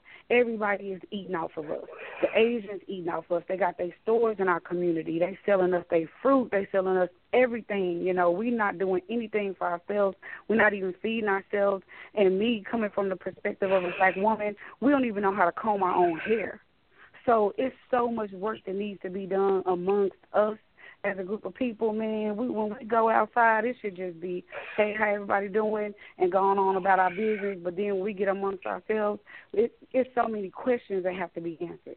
It's so many information that has to be covered. It's so many science. It's so much science that has to be unveiled. That man, we don't even have time to even be friendly amongst each other. Every day, you know, people always say, "Why you so man?" Desperate times call for desperate measures is what I heard growing up it's a serious time right now. I don't have Absolutely. no time to be playing and joking around or whatever. When I'm with, you know, I enjoy seeing smiles on my nieces and nephews' face. I enjoy when I go to work and I work with a lot of kids and see smiles on their face. But other than that, I'm head I'm head strong. I'm serious about everything that we do because everything we do is detrimental to us. That's right. Everything we do. Nikke, and and I want to go to my phone lines, but I wanted to address something that you said, which I agree is absolutely right. But you know, when we go back to um, embracing the whole African in us, and like you said, understanding that we are the civilizers of the uncivilized, we are the teachers of humanity. I mean, all the, the great contributions that we have made to the world. And speaking of contributions, man, let me send another shout out to my bro, boy Kevin. Um, uh, over the Panther chat, I just received a text from my minister of justice. Said, "Listen, send some shouts out to him. He's been keeping the Panther chat going. He's been keeping some good topics up and going, and uh, keeping the formations very active in discussing and and and working on strategies to address these issues. There, so bigger shouts out to you, brother, and thank you again for coming to the show. And hope to see you definitely next week. Um, but to definitely. address like what you saying, sister, um, Ife, when we talk about uh, uh when we talk about the you know the African embracing their culture, knowing truly who they are, I think that they have to see where this is beneficial and edifying to them in their everyday life. You know what I'm saying? I mean, that you know what? We can say that and we can continue to pacify the people, but my thing is this: if Black Panther just if it hit a billion dollars, how many of those dollars are African dollars? Man, man, if people want to keep playing games none of them coming and to our acting like if None people want to keep playing games and acting like they don't, they can't see what people do to us. They can't see how we're being exploited in the society. Then those are the people that we don't even need to be dealing with no how, because they're going to be blind those- to the facts. those are the masses. But let me explain. Those are the masses of African people. But Those what, are the what we got to do, we don't need the the masses reasons- for what needs to be done. Right. One of the reasons. so many of us have to die. Yeah, yeah, yeah, but I don't think that the masses have to. I think that the mass. I think that is just work for the revolutionary. We look at the third development bro. We look at we look at the uh, the honorable Marcus Mosiah Garvey, who had one of the largest matches, the largest mass movement Africans in America, um, probably recorded in African history, especially African Mhm. history in America. But it takes Right. that concern and that work that is But what did We them have to African people do? What did those African people do for Marcus Garvey when they locked him up? What did Listen, them African listen, people do listen, on behalf of Marcus Garvey be- when they exiled him out of this for the country? most for the most part for the most part it's going to be like that when you're dealing with a people who have went through what we went through as a people. If we looking We for already been through it, accolades though. or record, hold on, hold on. If we're looking for renown or accolades from the masses of the people, if that's what we're looking for, you might as well hang up your beret, your your panther, your button, your red, black, and green because the they're not going people. to they're not going to our movement the revolutionary is essential to the continuation of African people. We are essential to the survival, the very survival of African people. And what us as Africans here in America have to do is to take the experience that we have went through, the real psychological uh, trauma, the real physical trauma, the real social trauma of what we went through from, you know, like Jim Crow, segregation, lynchings, and all of that, make that a part of our story. And that experience help us to formulate strategy to begin to advance and move forward. So, the Ife, I'm gonna let you come back. Let me go to my phone lines because I've had a caller holding, um, and I, and I want to get them in with our 15 minutes left. Listen, you're listening to Okay, Independent Talk, Black Blog Talk Radio Tuesday. I'm your I'm your host, National Chairman Yang and Nkrumah, People's Black Panther Party for Self Determination. We're talking about the hatred of America and the climate and the things that will motivate um, Europeans and other ethnicities to target us and not just economically exploit us, socially and politically exploit and oppress us, but now they're physically, which they have been doing historically, but now they once again blatant physical attacks have been unearthed and uh, directed towards the African here in America. Nine one five four one two two. Your mic is open. Uh, Peace Chairman, this week came back. How are you this evening? Hey, Sister Queen K Mac. I'm well. Thank you for asking. How about you? Good, good, good. Um, very interesting topic. Um, I think this is one of those the you know with the the I want to say the bombings, the attacks on black people in in um, Austin. We have to remember one was a 17 year old child first and foremost. Um, and what we do need to understand is, uh, well, I heard the previous caller say black folks don't get boxes. We certainly do. We get all kinds of boxes. They get left on our porches. They get left in the corner. Um, even today in my city, uh, somebody decided that they wanted to be cute and put a a box out in front of a hospital and it shut down um, several streets with bomb squads left and right. Um, these things we need to be a lot more cognizant of. When 9/11 mm-hmm. happened, um, we had, if you recall, uh, across the nation there were people being mailed envelopes that were filled with white powder. You had hazmat teams running all over the place because people were copycatting. Some of these were indeed poisonous substances that were politely mailed, I shouldn't say mail, put in people's um, uh, mailboxes. So, in lieu of what has happened in Austin, uh, it is imperative that we speak to our families and let our families know when we have packages arriving. We need to have that communication. Um, we need to, you know, help our families better understand how to react with something like this because it's only going to get worse.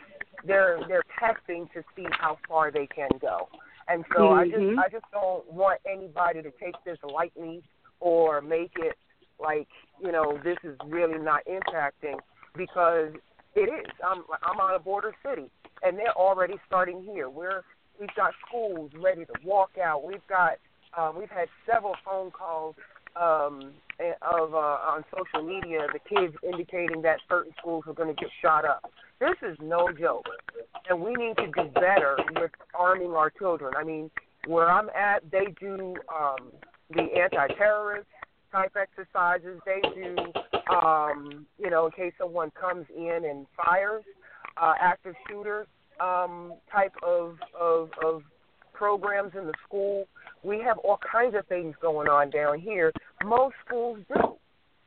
You know, I heard a, a young lady tonight talking about our children shouldn't, you know, should be uh, better aware of possible um, uh, uh, active shooter type things, and they should have exercises. Well, obviously, she is uh, very incompetent that our schools do this. They have various types of exercises. We even have those where if there is a uh, a large uh, accident, you know, because I'm part of the crisis team, and so that that's something that I actually do is is, is teach the active shooter, um, you know, help kids and, and adults understand what to do uh, in things like this. But please don't take these these bombings in Austin to be light because we're going to see more copycats. And today was I, definitely I think you're absolutely right. Yeah. Yeah. And so I we need to have those right. conversations. Yep. And and yeah. it never yeah. fails. You know, yeah. I don't want my people to be walking around scared to death either, but be proactive in understanding. If you don't know how to respond in that, if you see suspicious packages, things of that nature, and people need to be able to understand what a suspicious package looks like. A lot of people don't know. Yeah. Crooked yeah, handwriting, you know what? postage. Exactly. A lot of people don't know. I, I think I agree wholeheartedly with that. You know, and it goes back to something that I think our brother Kevin said. You know, at the yeah, and that's what I'm talking about. At the grassroots, a lot of the right. organizations should be focusing on that, teaching our people right. what a suspicious package looks like, so that way right. we know. But here's the truth of that: it's unfortunate. It is so unfortunate that a race of people have to deal with that. That we have to teach our children yep. fear, and we have to teach our children cautiousness and and you know kind of um you know this type of uh awareness and being alert because you're you're under attack no for no other reason than your ethnicity or the melanin in your skin. But at the same time too, we want to know you know, my question is this. Like your brother Kevin said, they're just now letting people really know that it was race based or that it's hate motivated.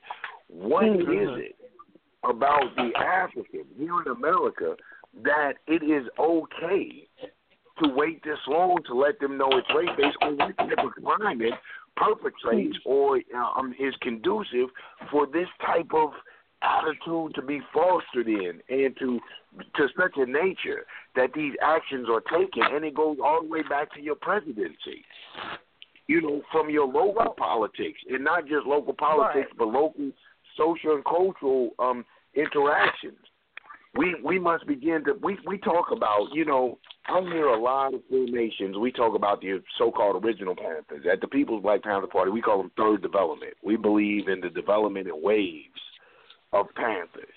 We call them third development, but for you know a more common reference, they're called original. So we'll go with original, so everyone know what I'm talking about.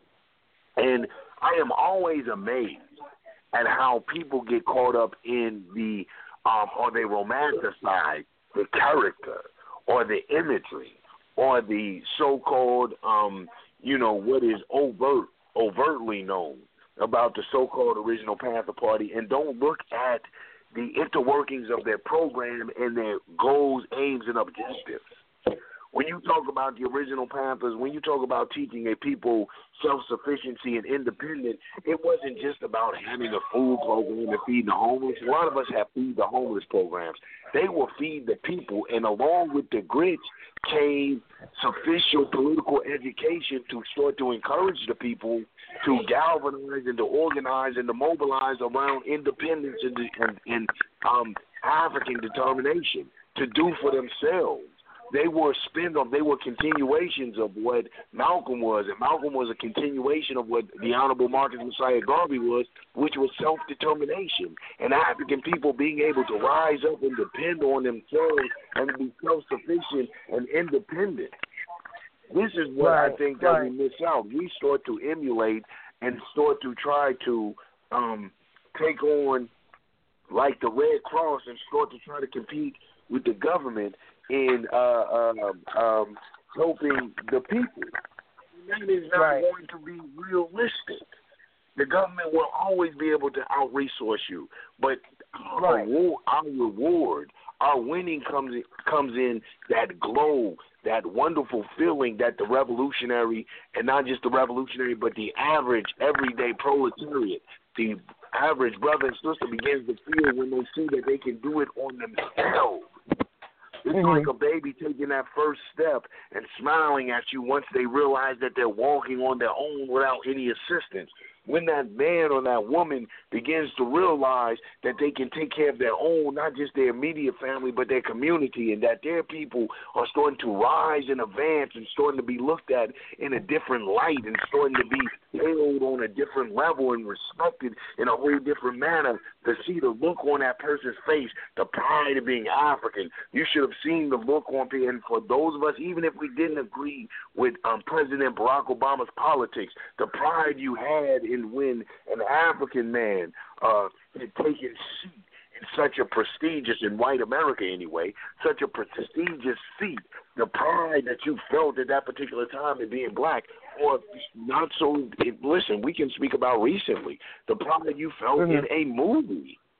The Black Panther movie, the very pride you felt in a movie to have a black action hero, you know, um, brought to fruition on camera on large screen and the Black Panther and his whole very name and persona, the pride you felt in being African and the um, um, energy you put into even just going through a movie. Once this is translated to the masses of people, we will begin to see a shift in the dyna- uh, dynamic in society. But I think that a lot of our organizations are losing their goals and their vision of what they want for the people. Sister um, Queen K Mac, hold the lines. I have five minutes. Okay. I want to go back to our phone lines again. Let's open up our phone lines in a, a couple minutes, and I can give you, brother, a couple minutes. I believe this is brother Kevin again. Five zero five nine eight nine nine. Yes, Yes, sir. Uh, I appreciate you, brother. The forum, I love it. I took a break from Blog Talk for a minute, so if it feels good to talk with some folks that uh they get it, you know, they get it, and I, I dig that. Um, real quick, I just wanted to say I had a conversation with uh, one of my brothers about integration, and I had, you know, I just posed a question. I was like, why is it that we uh we want to move into a neighborhood rather than just build a neighborhood? Right. Right. You know what I mean? Because I mean we can do that. Right. We we can do that. Right. You know, we spend two trillion dollars. I think we can we can build some neighborhoods. I just recently watched the documentary on Tulsa again because Mhm. I watch these things repeatedly. You know, Yeah. um, and it, and it bugs me that that we're just so busy trying to fit into something that they don't want us in, and we don't want to be That in. they don't want us in. Right. Well, we don't want to be in it, really. In our core, do you right. really want to be in this? I mean, don't you want right. to be able to go outside and take a walk and know that you're not going to be profiled because of your skin? Absolutely. I'm just saying. Absolutely. saying. You know, and and the thing is, is that you know I keep telling people, our unification is their biggest nightmare, yes, but they don't have to worry because we're not trying to unify. We We're say not. it, right. but we don't do it. Mm-hmm. You know, we don't do it. We we keep shitting on each other and finding reasons to not talk to each other, and then we, we you know we Mhm. want to show all of our, how uh, how level we are and how we're in the middle. I don't want to be in the middle anymore. I'm not an extremist, and I'm not calling for anybody to die, but how are we gonna do this without blood? Yeah. Yeah.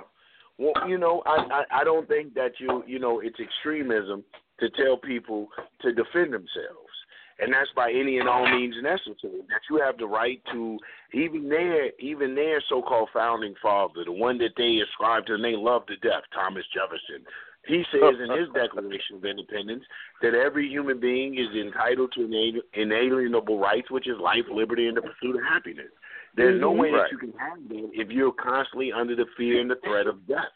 I think that every living creature has a right to self-preservation, and um, like you said, we don't call, we don't incite to senseless violence or to random uh, violence or anything like that. But we're saying that every human being has the right to preserve themselves and the right to preserve their property and their family. Right. We and we know that as African people, we're being targeted for no other reason that that we're descendants of African people and that we are African people and we're melanated people. So we're saying that we must rise up, and that is in the physical, um, the physical defense of ourselves, and also the, what I don't want us to forget in our last two minutes is the social, cultural, economic, and political advancement and preservation of the African race. You see what I'm saying? Fight is not a fight limited. We must get out of our neo-colonialist thinking.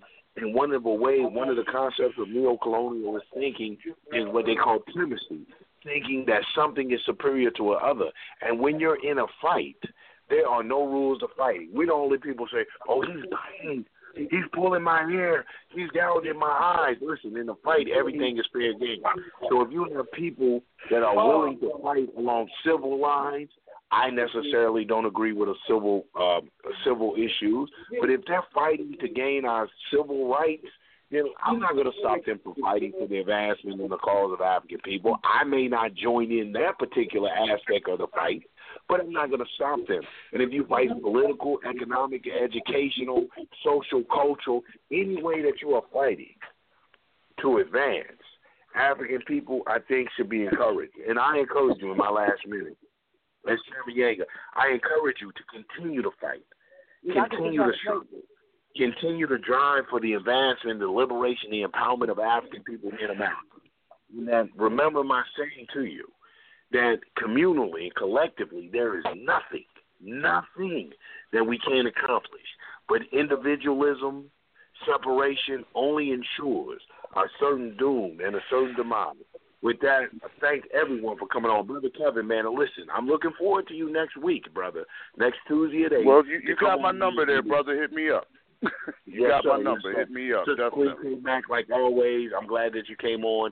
Ifa Nike, man, you know I love it when you come on, Chairman um, Hakeem, and everybody came on, Chairman Work, everybody came on that contributed to this collective, to this think tank on Tuesday. I thank you, and I leave you as I always greet you, and that's with all power to the people, all power to oppressed people, African power to an African people, and black power. Black power. Peace.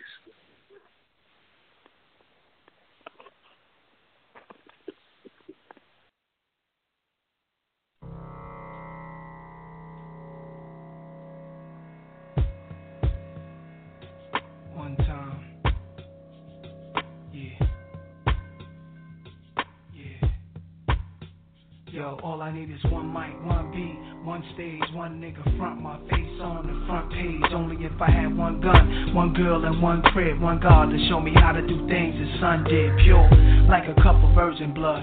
Mixed with 151, one sip will make a nigga flip. Writing names on my hollow tips, plotting shit. Mad violence, who I'm gon' body. This hood politics, acknowledge it. Leave bodies chopped up in garbages.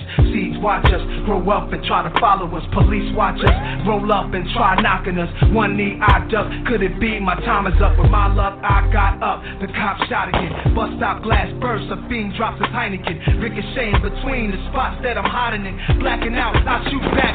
Fuck getting hit. This is my hood, I'm a rap to the death of it. To everybody, come on. Little niggas is grown, hood rats. Don't abortion your wound. We need more warriors soon. Sent from the stars, sun, and the moon. And it's like a police chase, a street sweepers and coppers. Stick up kids with no conscience, leaving victims with doctors. If you really think you're ready to die, with nines out, this is what nines about, nigga. The time is Yo, now. all I need is one mic. All I need is one mic. That's all I need. All I need is one mic. All I need, niggas. All I need is one mic. Yeah.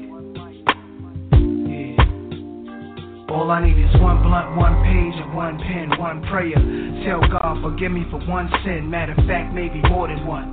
Look back at all the hatred against me. Fuck all of them. Jesus died at age 33. That's 33 shots from twin Glocks and 16 apiece. That's 32, which means one of my guns was holding 17. 27 hit your crew, six it to you. Everybody gotta die sometime. Hope your funeral never get shot up. Bullets tear through the innocent, nothing is fair. Niggas roll up, shooting from wheelchairs. My heart is racing, pacing revenge in the air. I let this shit slide for too many years, too many times now. I'm strapped with a couple of max, too many nines. If y'all niggas really with me, get busy, load up the semis. Do more than just hold it, explode the clip until you empty. There's nothing in our way. They bust, we bust, they rush, we rush. Lead flying, feel it? I feel it in my gut that we take these bitches to war. Lie 'em down, cause we stronger now, my nigga. The time is All now. I need is one mic. All all All I need is one mic. All I need is one mic. That's all a nigga need to thing, yo. All I need is one mic. All I need is one life, one try, one breath. I'm one man. What I stand for speak for itself. They don't understand and wanna see me on top. Too egotistical, talking all that slick shit the same way these bitches do.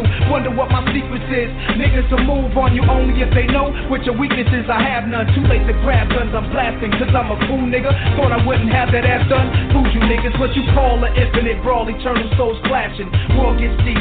Some beef is everlasting. Complete with thick scars. Brothers knifing each other up in prison yards. Drama, where does it start? You know the block was ill as a youngster. Every night it was like a cop would get killed, body found in the dumpster. For real, a hustler. Purchased my range, niggas throwing dirt on my name. Jealous cause fiends got they work and complain.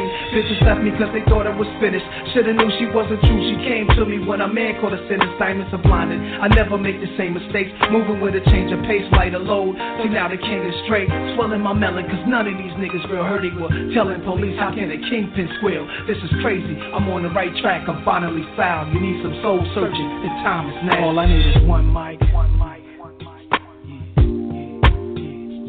All I need is one mic. That's all I ever needed in this world. Fuck cash. All I need is one mic. Fuck the cars, the jewelry. All I need is one mic. Spread my voice to the whole world.